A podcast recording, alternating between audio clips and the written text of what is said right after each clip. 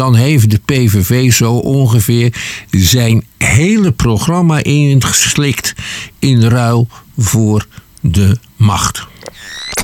Toen hebben ze uiteindelijk een oude professor naar voren gehaald. Dat was die Kort van der Linden. Van Zanen, je kan zeggen wat je wil, maar die weet dat buitengewoon lastige stelletje in de Haagse gemeenteraad toch in de hand te houden. Je luistert naar de praatkast met gesprekken die er echt toe doen.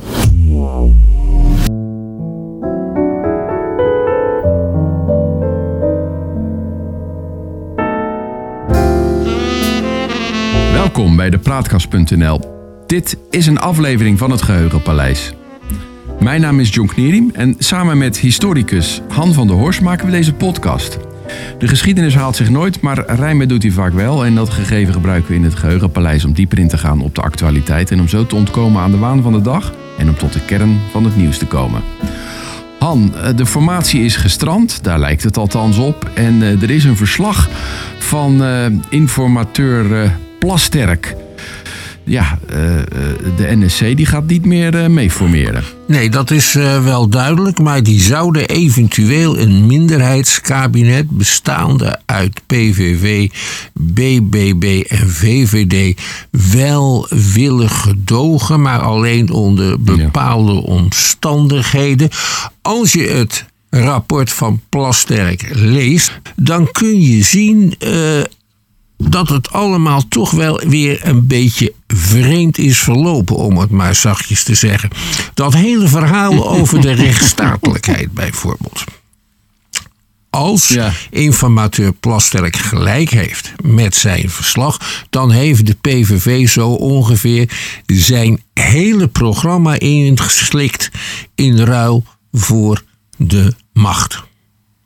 Dat is volstrekt dat is duidelijk. Toch wel bijzonder, hè? Ja, ja. En toch heerst er in dat opzicht bij de NSC en bij Omzicht nog wantrouwen. Want mede daarop baseert hij het gegeven dat hij misschien wel zo'n regering zou willen dulden, maar er ja. met zijn partijgenoten niet toe zou willen uh, toetreden. En dan heb je dat rare ja. verhaal over het geld.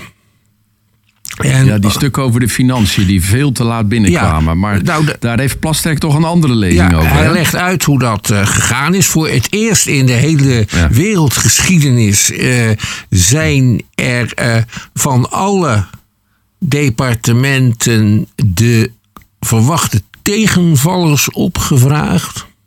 Nog nooit voorgekomen, zegt Plasterk. Toen kwamen daar ook nog allerlei rapporten bij die vertrouwelijk moeten blijven, omdat anders de zakelijke positie van het Rijk geschaad zou worden. Daar moesten ze een procedure voor verzinnen enzovoorts. Dus kwamen die do documenten pas op 6 februari of zo uh, ter beschikking. Nou, één of twee of drie dagen later dan uh, zo'n onzicht had mogen verwachten. En toch loopt hij op grond daarvan ja. weg. Uh, Echt een kul argument als ik ja, dat zo lees. Ik denk dat hij een probleem heeft. Uh, hij vertrouwt Wilders niet. Uh, hij... Maar daar, is nog, dat, daar kan ik me nog iets bij voorstellen. Iemand die twintig uh, jaar lang roept uh, dat de rechters niet uh, goed zijn, dat, dat ja. de, de, hele islam weg moet, dat de vrijheid van godsdienst opgeheven moet worden, die mensen tegen elkaar opzet, die dan nu ineens als een kroonjuwelen overboord zit om maar mee te doen aan dit kabinet. En dan moet je ook nog beseffen dat om zichzelf getrouwd is met een vluchtelingen een uh, lid van ja. de Syrisch-Orthodoxe Kerk. Dat is een kleine christelijke minderheid die leeft in Oost-Turkije en in Syrië.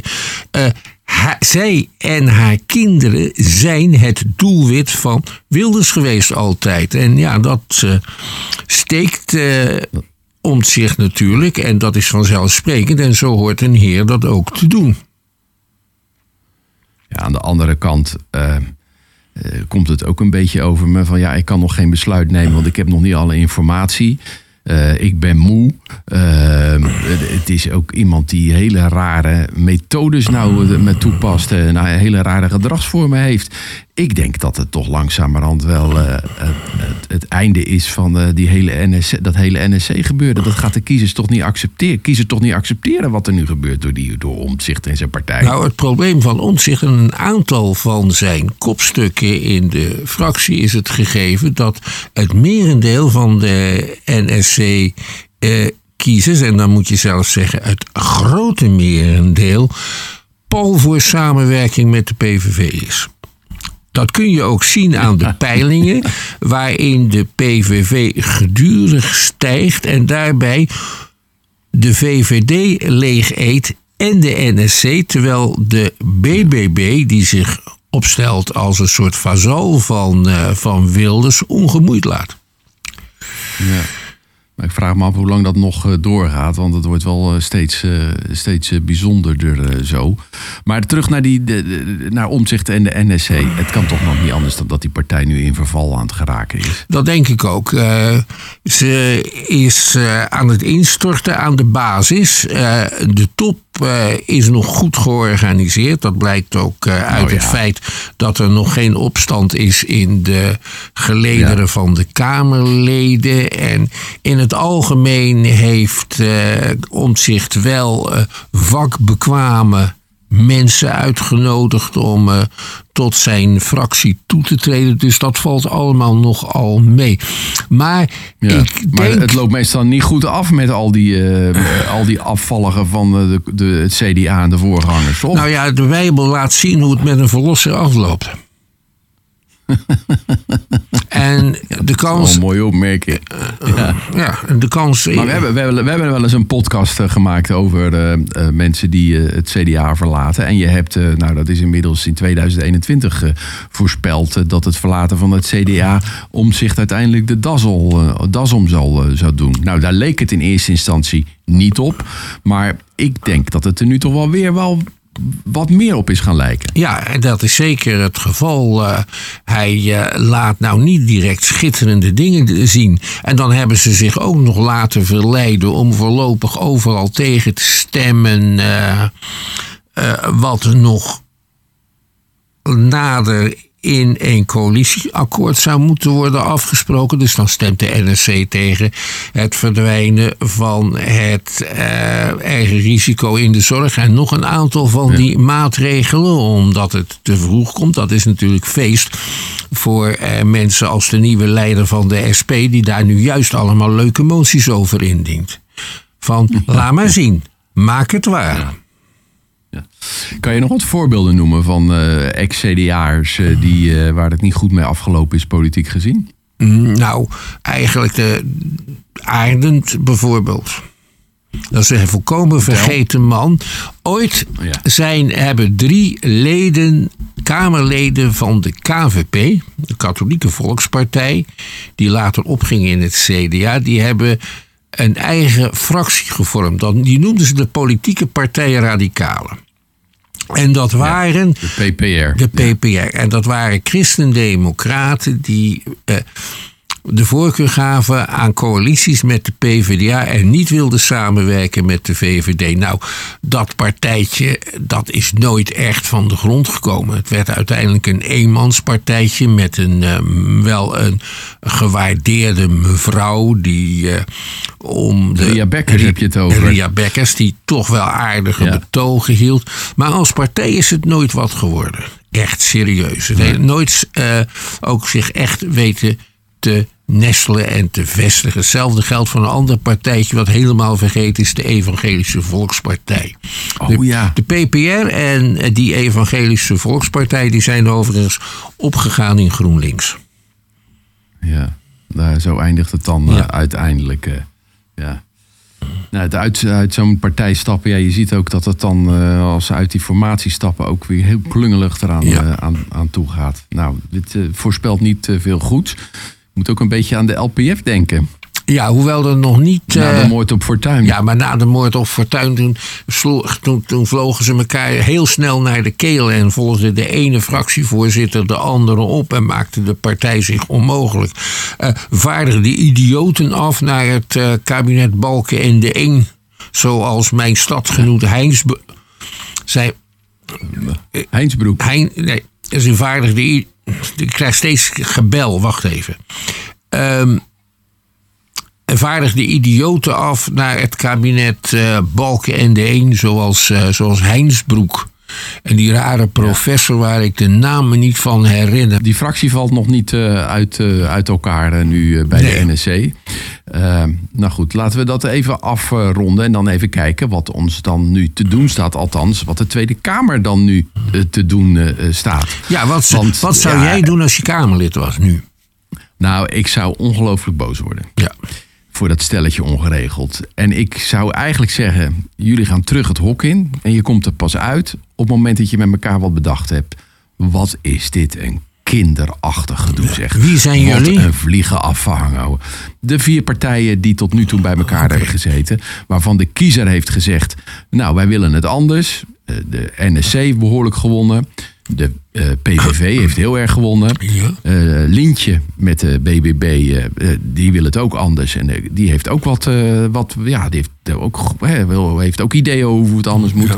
Nou, en de VVD die mag dan aanschuiven, omdat die partij er dan het dichtst bij staat. Ja. En die gaan dan onder leiding van, nou ja, wat mij betreft, een, een goede formateur of informateur het hok in. En die komen er pas uit op het moment dat ze iets hebben wat gedragen wordt. Oké, okay, dan moet... blijkt dat, dat, dat, dat PVV al zijn kroonjuwelen al heeft opgegeven. Dus niks staat meer in de weg om nu te komen tot een aantal volgende stappen. Het is toch god beter het allemaal wat. Dat gedoe allemaal, dat kunnen we in deze tijd van, van dreigende oorlog. Van een, een Verenigde Staten die straks een NATO gaat verlaten. Van een woningcrisis die we hier hebben. Van een crisis in het noorden ten aanzien van, van de aardbevingsschade, ten aanzien van de toeslagen, moet ik nog even doorgaan. Daar kunnen we ons toch absoluut niet veroorloven. Hè? Meer die spelende politici. Zo denk ik erover. Ja. En zou je dat dan willen doen op de manier van de boonheren in Rotterdam? Ik heb geen idee wie je bedoelt. Nou, in Rotterdam uh, werden de nieuwe vroedschapsleden en de burgemeesters op een specifieke manier benoemd. Er werd eerst gelood met witte en zwarte oh, ja. bonen. Uh, wie de nieuwe functionarissen zou moeten aanwijzen. En die werden daarna in een kamer geleid. En ze kregen geen eten of drinken tot de benoemingen waren gedaan. Ja, daar komt ook het Engelse woord ballot vandaan. Hè? To cast your, uh, your, ja. your ballot heet het volgens mij. Het lijkt me een uitstekend idee. Ja, of En het blijkt volgens mij ook uit, uh, uit wetenschappelijk onderzoek dat als je uh, mensen gewoon de opdracht geeft om met elkaar tot iets te komen, hè, die niet zoveel met de politiek te maken hebben, dat die tot dezelfde of misschien nog wel betere resultaten komen dan uh, op de traditionele manier. Het lijkt me heel goed, onconventioneel. Ja, toch heb ik een wat ander idee, want het probleem is namelijk die omzicht heeft wel gelijk ten aanzien van het, vertrouwen, het wantrouwen dat hij heeft ten opzichte van, ten opzichte van Wilders. Ja, en uh, als je gaat kijken naar de samenstelling van de Tweede Kamer, dan zie je inderdaad een, uh, een, uh, een, neiging tot rechts, om het maar zachtjes te zeggen. Maar misschien zitten die rechtse partijen, en dan met name de PVV, zo in elkaar dat een klassieke coalitie niet voor de hand ligt. Besef bovendien nee. dat een premier Wilders een onmogelijke figuur is. Wilders heeft mij jaren geleden al bijvoorbeeld geblokkeerd bij Twitter, omdat ik dingen schrijf kennelijk op Twitter die hem niet bevallen. Zo iemand die zo reageert en zich zo gedraagt. En trouwens 15 jaar dit soort toespraken heeft gehouden. Ja. Die kan niet de premier zijn van alle Nederlanders. En een premier maar dat is. suggereerde ik ook niet dat het zou, moet, zo nee, zou maar dat zijn. is punt 1. Dat maakt het. Ja. Dat en die partij, het wezenlijk karakter van die partij, maakt het erg moeilijk om een normale coalitie tot stand te Ja. brengen. Dus Dat moet je je eens, ja. naar alternatieven kijken. En daar heeft Omtzigt het over. Hij noemt het extra parlementaire kabinet en hij noemt het zakenkabinet. Ja. Nou, laten we die dan eventjes eh, de revue laten passeren. Laten we eerst eens even uitleggen. Normaal gesproken heb je een aantal partijen die vormen met elkaar eh, een coalitie. En eh, uit hun midden wordt dan ook een kabinet samengesteld. Dat noem je eigenlijk een gewoon parlementair kabinet, denk ik. hè? En dan heb je het zakenkabinet. En in dat geval Ja. wordt er een kabinet samengesteld uit deskundigen die daar zitten niet op grond van hun politieke achtergrond, maar op grond van hun kennis van zaken. En ze zijn vaak ook heel onpolitiek. Daar hebben we in Nederland één ervaring mee. En dat is Ja, het. wanneer was dat? In 1939, Colijn 5. Vlak voor de Tweede Wereldoorlog. Ja. Eh, nog geen maand voor de Tweede Wereldoorlog, misschien, misschien twee maanden voor de Tweede Wereldoorlog, viel het vierde kabinet van Colijn. Dat was een coalitie van christelijke partijen. En toen kwam Colijn met een nieuw kabinet bestaande uit zijn zakenvrienden. En dat heeft vijf dagen gefunctioneerd. Eh, toen viel het op grond van een motie van wantrouwen ingediend door meneer Dekkers. Dat was een van de voornaamste Kamerleden van de Rooms-Katholieke Staatspartij. Nou, daarmee is het zakenkabinet van de baan geraakt in de hele eh, geschiedenis van de 20e eeuw. Want kijk maar eens wat Colijn ervan gemaakt heeft. Nou was het punt dat we in een paar maanden of een paar weken voor de Tweede Wereldoorlog zaten. Dus iedereen vond in Nederland, maar ook in de politiek, we moeten een kabinet hebben op een zo breed mogelijke basis. Ja. Allemaal één in de storm die komen gaat. Dat is één. Punt twee. Colijn was ongeveer de enige in Nederland die niet in de gaten had eh, dat hij was uitgeregeerd. En dan komt hij met zijn zakenvriendjes aan. Ja, zonder dat hij eigenlijk overleg heeft gepleegd dan met de Tweede Kamer over wat, wat ze dan zouden gaan voor programma uitvoeren. Ja, dus het, eh, ja, het is, eh, laten we zeggen, allemaal niet erg handig gebeurd. Maar daardoor heeft het zakenkabinet in Nederland wel zijn goede reputatie verloren. En wordt door niemand meer serieus in, eh, genomen als oplossing voor een politieke crisis.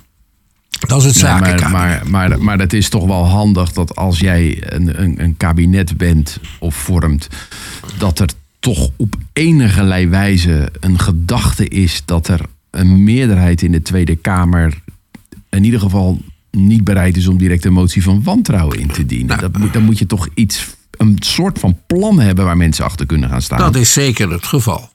En, en Colijn 5 die heeft niet eens de kans gekregen om die plannen te ontvouwen. Dus een zakenkabinet, daar hebben we een slechte ervaring mee. Maar dat was allemaal. Nou, die schrappen we dan weg. Die schrappen we, maar het was aan de andere kant zo bizar. Dat misschien Ja. uiteindelijk het toch misschien wel eens een klein beetje te overwegen valt. Dan het extra parlementaire kabinet. Daar hebben we ook een ervaring mee. Eén heel Ja, wat bekende is dat, en een extra parlement? Een ex- Wat is dat, een extra parlementair eh, kabinet? dat is een kabinet dat gevormd is buiten het parlement om. Ja, en, en dat betekent dus dat het parlement, eh, de, de fracties in het parlement er ook niet bij betrokken zijn. Helemaal niet. Dus dat lijkt een beetje op een zakenkabinet. Maar jij suggereert dat daar waarschijnlijk toch leden van partijen in zitten dan in het Ja, kabinet. en mensen met een duidelijke politieke kleur. Maar niet partijleiders. En ook niet echt prominente eh zegslieden van politieke partijen. En we hebben daar een paar ervaringen mee in Nederland. Ja. En eentje daarvan is buitengewoon succesvol. Dat is het kabinet Kort van der Linden. En dat is tot stand gekomen in een situatie die als twee druppels water lijkt op de huidige. Vertel. Ehm, er waren na de verkiezingen van 1913 geen meerderheden mogelijk.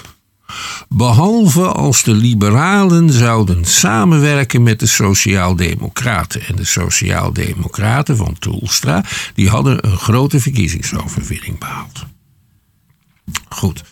Nou, dat lijkt me dan handig om samen een kabinet te vormen. Precies, dus, Kamer, dus de prominente vrijzinnige democraat, eh, dokter Bos, die stelt aan Troelstra voor: eh, kies maar wat je wil, je krijgt twee zetels in het kabinet. Eh, In die tijd hadden de kabinetten acht ministers, dus dat was best een royaal aanbod.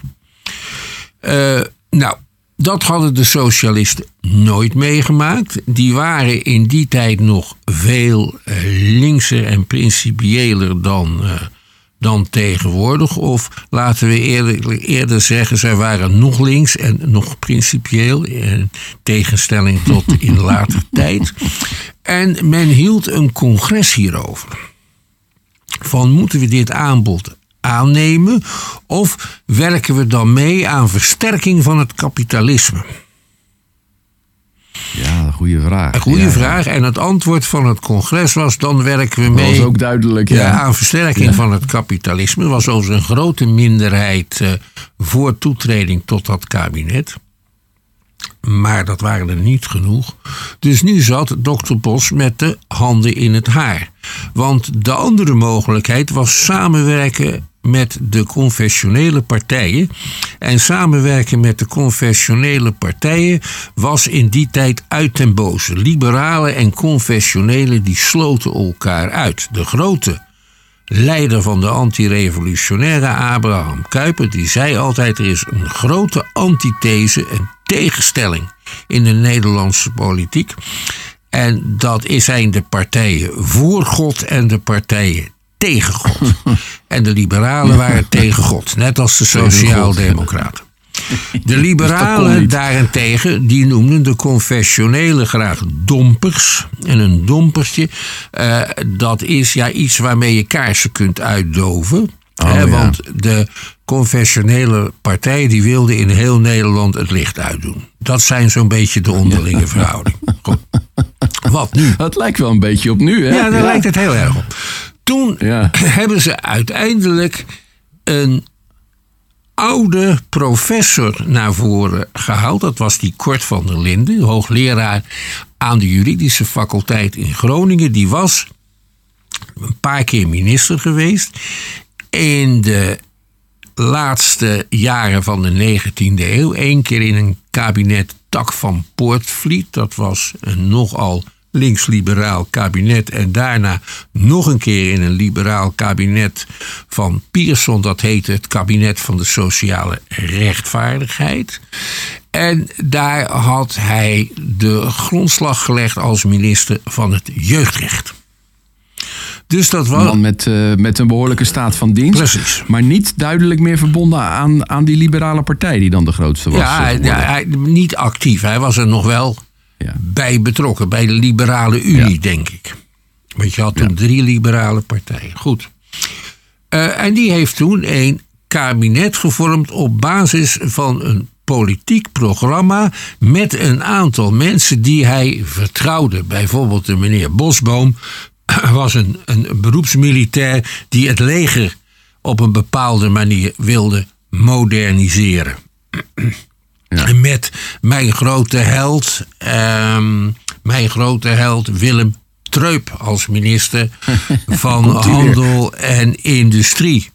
Uh, ja. dit, soort, dit soort mensen. Er zat, uh, er zat eigenlijk maar één mislukkeling in. en die was minister van Financiën en die was na een paar maanden al weg omdat hij het duidelijk niet aankon. Het land stond voor grote problemen. Want er was de tegenstelling uh, in de politiek, die waren heel scherp. En die hadden te maken met het feit dat de linkerzijde, dat waren de, toen de liberalen en de socialisten, het algemeen kiesrecht eisten.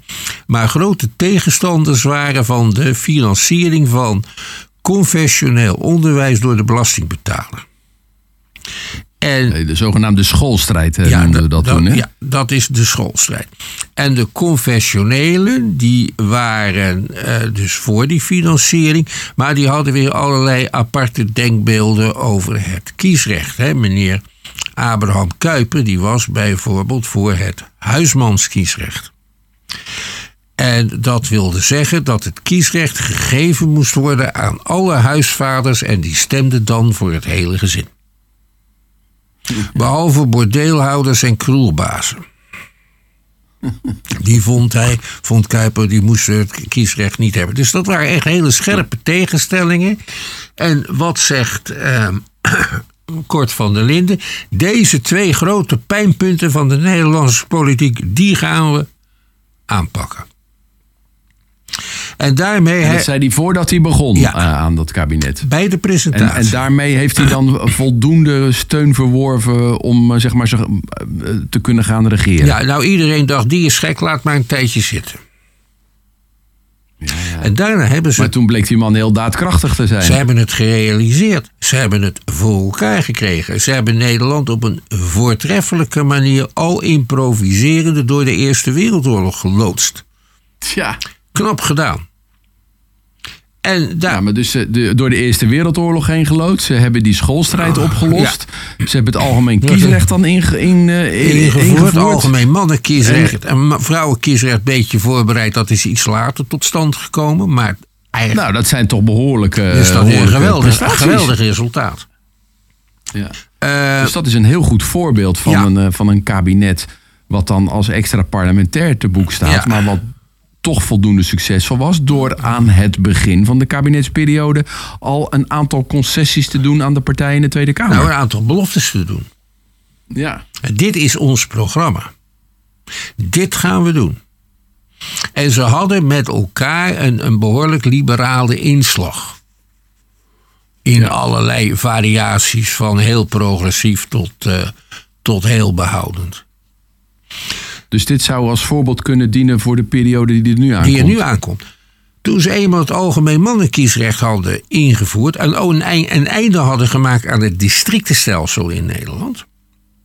Ja. Toen zijn er nieuwe verkiezingen gehouden in 1918. En daaruit kwam een absolute meerderheid van de confessionele partijen naar voren. Terwijl de liberalen min of meer werden weggeveegd. Dus die confessionele die krijgen toch nog Ja. victorie aan het eind. Dus dat was het eerste extra parlementaire kabinet. Er is nog een tweede geweest. En zelfs een derde, als ik mij niet vergis. En dat was in de jaren twintig. Maar dat was meer een noodgreep. Dat was officieel. Ehm, meneer Kersten, de leider van de SGP. Die had een motie ingediend in de Tweede Kamer. Om het gezantschap bij de paus op te heffen.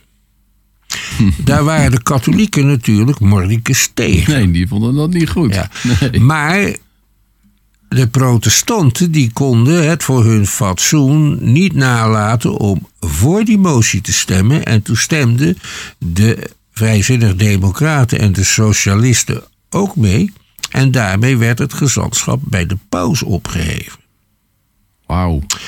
Goed, de RKSP, de Rooms-Katholieke Staatspartij, brengt het kabinet ten val. Goede raad is duur.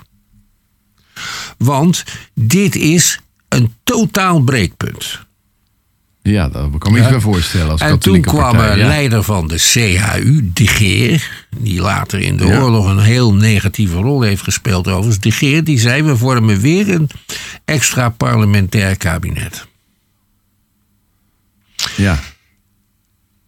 En dan hoeft de RKSP zich over dat gezantschap niet uit te spreken. Maar in feite was het gewoon een normaal kabinet, maar om de katholieken een beetje te helpen en ze in staat te stellen mee te doen, noemden ze het een extra parlementair kabinet. ja. Dus het is wel steeds een kabinet wat je vormt als de situatie moeilijk is, maar de ervaring leert dat dit misschien in onze jaren heel succesvol kan zijn. Ook weer met dreigende oorlog. En met een aantal grote maatschappelijke problemen die niet kunnen worden uitgesteld. We lopen in de richting van een enorm schandaal rond de energietransitie, want daar komt duidelijk niets van terecht. We hebben een enorme woningnood waar op het mo al jaren niets aan gedaan wordt. Eh, we hebben een zorgcrisis. ehm, we hebben een opvangcrisis eh, wat de jeugd betreft. Eh, het leger is in staat van ontbinding, min of meer. Binding, ja. Dus we kunnen wel een paar daadkrachtige mensen gebruiken. ja. Creatieve mensen, vernieuwende mensen. En die zijn er volgens mij genoeg. Als zo'n kabinet dan ten val komt na een tijdje, onverhoopt, zo'n extra parlementair kabinet met zijn programma, dan komen er nieuwe verkiezingen. En dan zal de inzet van de verkiezingen zijn de programmatische plannen van dat kabinet. Bent u daarvoor of bent u daar tegen? En op wie moet je dan stemmen als je voor bent? Nou, dat, zullen die, dat zal van de partijen bevraagd worden. Wil- Bent u voor het eh, herstel van het kabinet zoals we dat nu hebben? Eh, wilt u het programma onderschrijven of niet? Ja.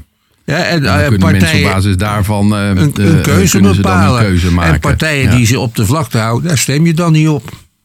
Nou, ik eh, hoop dat de nieuwe informateur eh, naar eh, ons eh, luistert en daar lering uit trekt. Ja. Er wordt genoemd Remkes. Maar dat is, ja. dat is een clichématige keuze. En ik denk dat die behoort, te veel behoort tot het eh, tijdperk Rutte. Ik heb de naam horen verluiden van Hans Hogervorst. Welke VVD'er? Schepper Ja. van het huidige zorgverzekeringsstelsel. Ja, met meerderheid van de, binnen, binnen de Tweede Kamer die dat uiteindelijk heeft heeft goedgekeurd. goedgekeurd. Maar ik begrijp dat jij geen eh, voorstander van hem bent. Maar wie zou je dan wel willen? Van Zanen. De burgemeester van... Jan van Zanen, de burgemeester van Den Haag. Dat is ook een VVD'er. Ja, maar het gaat niet om of iemand VVD'er is of niet. Het gaat erom of iemand hersens heeft. Of iemand eh, een open mind heeft. Dat is belangrijker dan een ideologische overtuiging.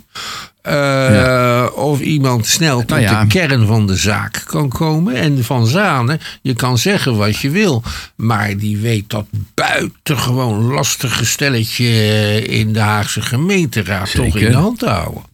Dat geeft Ja, je en te daar doen. is, die, eh, eh, daar is die onverschrokken. En heeft hij toch wel voor enige coherentie gezorgd. Ja. En het is een man eh, die toch behoorlijk boven de materie lijkt Ja. eh, te kunnen staan. Nou, wij zetten onze kaarten op eh, Jan van Zanen. We zullen het de komende tijd gaan, gaan zien. Tot zover deze aflevering van het Geheugenpleis. We maken dit in samenwerking met de Praatkast. En de uitzendingen zijn te vinden op www.praatkast.nl. Abonneren op onze podcast kan in de podcast-app die je vaak gebruikt. En dan krijg je automatisch een bericht wanneer een nieuwe aflevering online komt.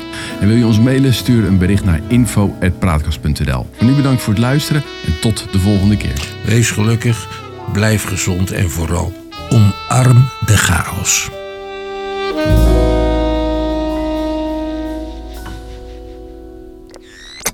De praatkast. Ja, we zijn volkomen van de kaart, joh.